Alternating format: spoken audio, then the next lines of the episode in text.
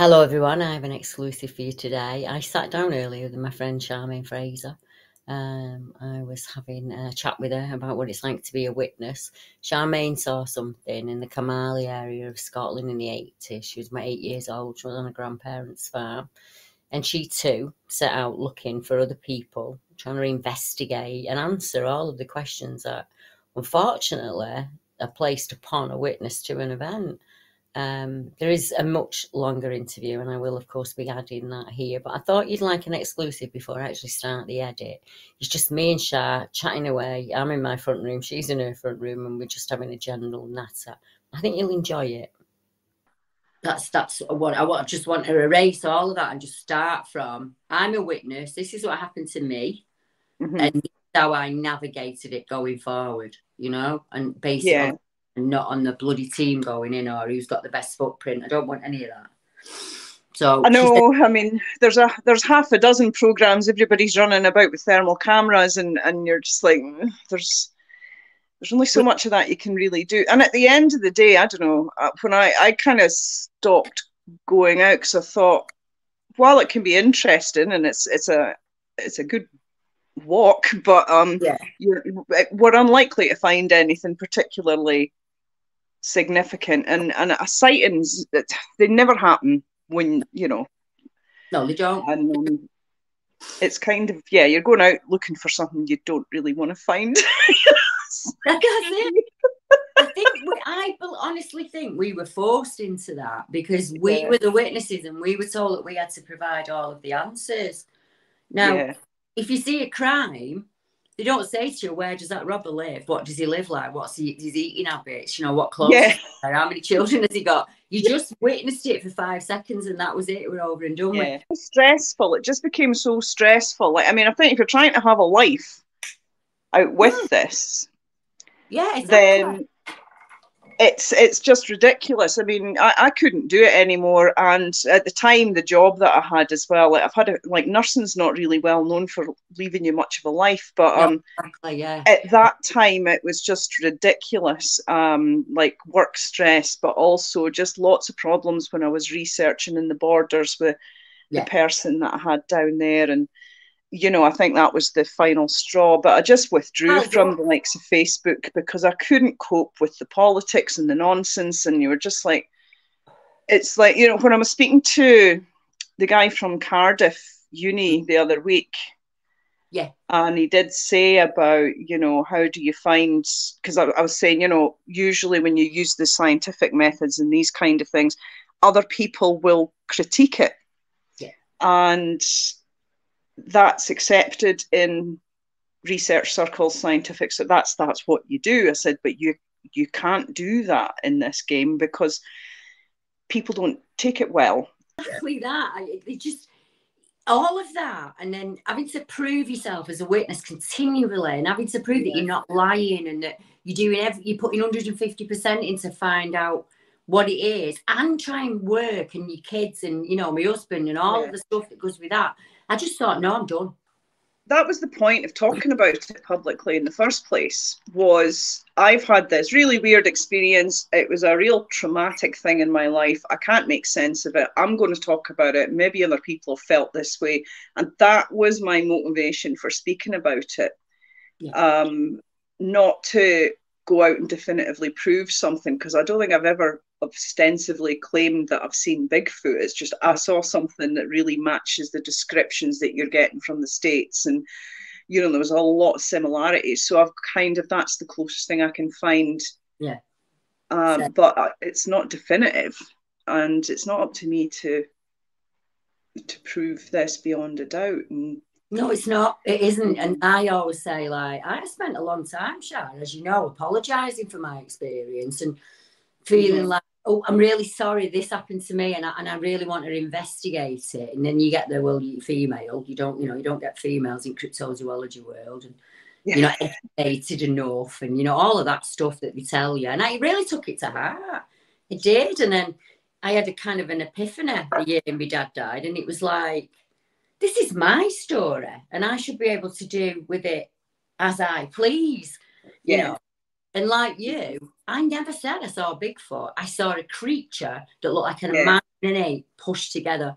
And the closest thing that I can find to him is Bigfoot, Sasquatch, Wild. Exactly. Exactly. we can't do any more than that. I mean, I only saw him from here up. Yeah. So what? Chest, shoulders, and head. You saw the back of him, didn't you? Yeah. Yeah, yeah, never, never saw. Yeah, uh, yeah, I, I legged it as it was turning round. I was out of there, but um, yeah, that's the thing. It's it's um, yeah, there's nothing. You know, I mean, you, I don't know. To be honest, I mean, I've not had. I mean, apart from like my family were a bit like, oh, for God's sake, Charmaine. my brother, uh, one of my brothers, used to work out on the survey boats on the rigs and about the time, I think I'd done a, an interview with the Dundee Courier about this at one point. And um, he was below decks and, and he heard this announcement on the tannoy, and it was, Would the brother of Bigfoot please come to the foredeck? so they'd all seen it online, and that was it. He got absolutely ripped for that. Every time I've done something public, he's like, For God's sakes. when you look at when you look at where it happened compared Yeah. to it was very forested, very forested anyway. At least um three or four fields worth of Sitka spruce at that time. You know what I mean? So yeah, it was. He- I'll send you that aerial photo of the cottage back then because now that's all gone. There's not a lot of woodland left. They're actually looking to sell. My brother sent me a link the other day because he's up there. He still stays up there sometimes, and they're a way to sell off a lot of the the woodland for property development and things. So it's completely changed. What I have noticed though is like where I had my sighting, and then I had a report from another place in Angus years ago, and I went out to the spot where they'd seen a large dark figure Mm.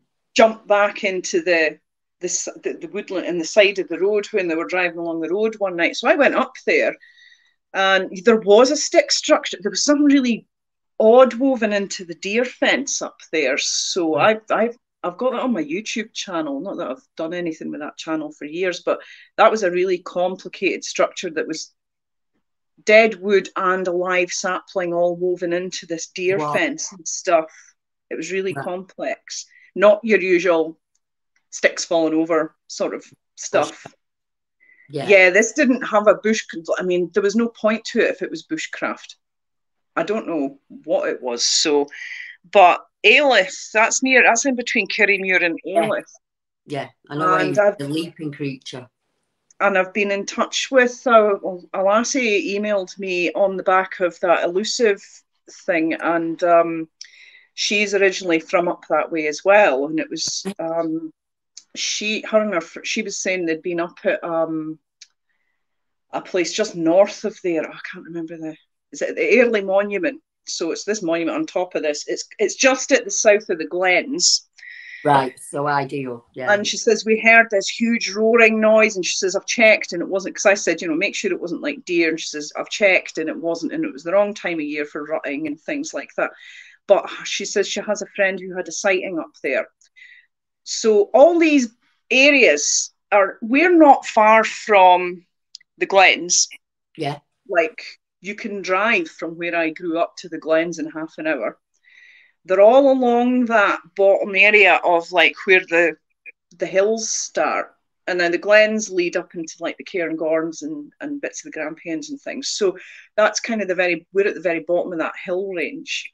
Yeah, And what I've found is, you know, when I get witness sightings or you know all these reports, they are all in these areas where it's like there's lots of just hills and woods and stuff. It's not all great rugged landscapes and Yeah. things. It's not, you know. Yeah. It's not where people expect it to be, is it? It's my my a lot of- majority of, of the people who contact me, uh-huh. whether that be a creature, a UFO, uh, they're out walking the dog. Yeah. How did it feel to you when you saw him? Did it? For me, I there was nothing. There was like nothing with him. It wasn't like anger or rage. There was no emotion from him. He just looked at me, you know. But for me, Yeah. abject terror, and I ran. And but Yeah. some people will say it was almost indifferent to me being there, as if Yeah. Interesting because now I've had like plenty time to kind of think about it retrospectively and stuff. Now, at the time, obviously, I was just shocked. That moment where everything just stops while your brain can't process what's in front of you. But looking back, it, it, it was just minding its own business. It was actually standing, it had a, it was just looking at a branch, this wee branch that's coming off one of the ash trees. It was just, it was just looking at this thing. It was just minding its own business. It wasn't, and when I screamed, it just kind of very slowly, it was almost like, because it didn't know I was there. So it wasn't malevolent in any way. I mean, I didn't hang around to find out, but at the same time, it's, it, I didn't get, now you're like, yeah, there was nothing about it that was mm. actively threatening. It was just there. And it, yeah, just minding its own business, doing its own thing. Don't know what it thought it was doing, standing there doing that in the middle of the day, but you know what I mean? It's um. But and yeah. you were only eight. You were only very young, weren't you? Yeah. And you were only eight. That's yeah. That's such a such an age to be seeing something like that and thinking, if that's possible, because that yes. was my first thought. If that's possible, have they lied to me? Are monsters real? You know, all these things that my parents have told me. exactly. Me. Yeah, that's exactly what I started to think. Um, you know, if they're telling me that's a load of nonsense and that's not real, then there's a lot of other stuff people are telling me is nonsense and not real that that might well be. You know, it was it was kind of decided to make my own mind up about these yeah. things. You know what I mean? And it was traumatic. I do remember it being really traumatic, and I was so scared um, yeah. because it's a monster. So monsters in the woods. You know what I mean? And and and it was it's a cre- it was a creepy place up there anyway. We, you know, when we were kids. Um, in a way, though, I think it was easier for me to cope with because I was so young. Yes, it's, it's kind of like you. I think you you cope with these things like you're more resilient. You get over things if you're that young. I think things like that when they happen to adults, they're much more traumatic because by that time you've built a worldview you've got your kind of ways of thinking of the world and this just comes along and completely shatters that. Whereas if when you're a kid you're not at that stage yet. So so i've grown up since child knowing that not everything that people tell me is real and not real is the case you know what i mean? So it's and um it's always just been part of my life. Not that i knew what it was for decades. That's it. Would, what did you call him? What in your head? But for me it's the man I didn't know. I didn't know. I, I didn't actually have a name for it. It was just that thing that I saw. You know what I mean? I didn't have a name for it. I didn't know what it was. And for years, I remember when I was much younger, I was like, should I have like all these things go through your head? You're like, was that an alien? What was that? Yeah. You know, was it some kind of creature? Because at that point, I didn't know about Bigfoot. And yeah. um, then part of me is thinking, should I have run away? You know what I mean? And, and all these things go through your head. And but yeah, it was it was quite terrifying. I mean, also, I mean, I had to go back up there hundreds yeah. and hundreds of times over the course of my life. And it was only when I went up in the mindset of I'm going to look at this yes. area with this mindset, I had this weird, it's like a, a reaction. I was shaking. Remember the day I stood at the bottom of the track to look along where I'd seen this thing and stuff, and I was physically shaken. And then I made myself walk around all the woods, and I was terrified. But I thought I have to do this because I can't be in fear. Yeah. And then something changed there. It was like um, it's like processing trauma, basically. Yeah. You know what I mean?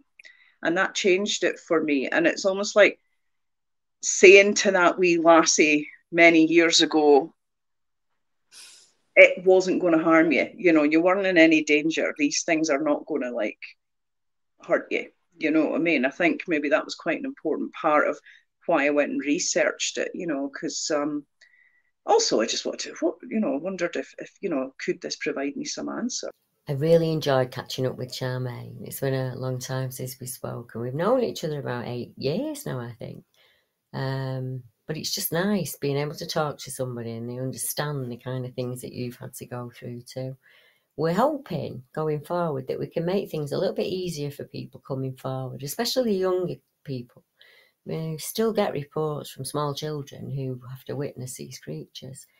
The interview's about an hour long and it will be up on my YouTube channel if you want to watch it. We take about four or five days before it goes up there. So, like I say, this is an exclusive part of um, the chat that we had just for you guys.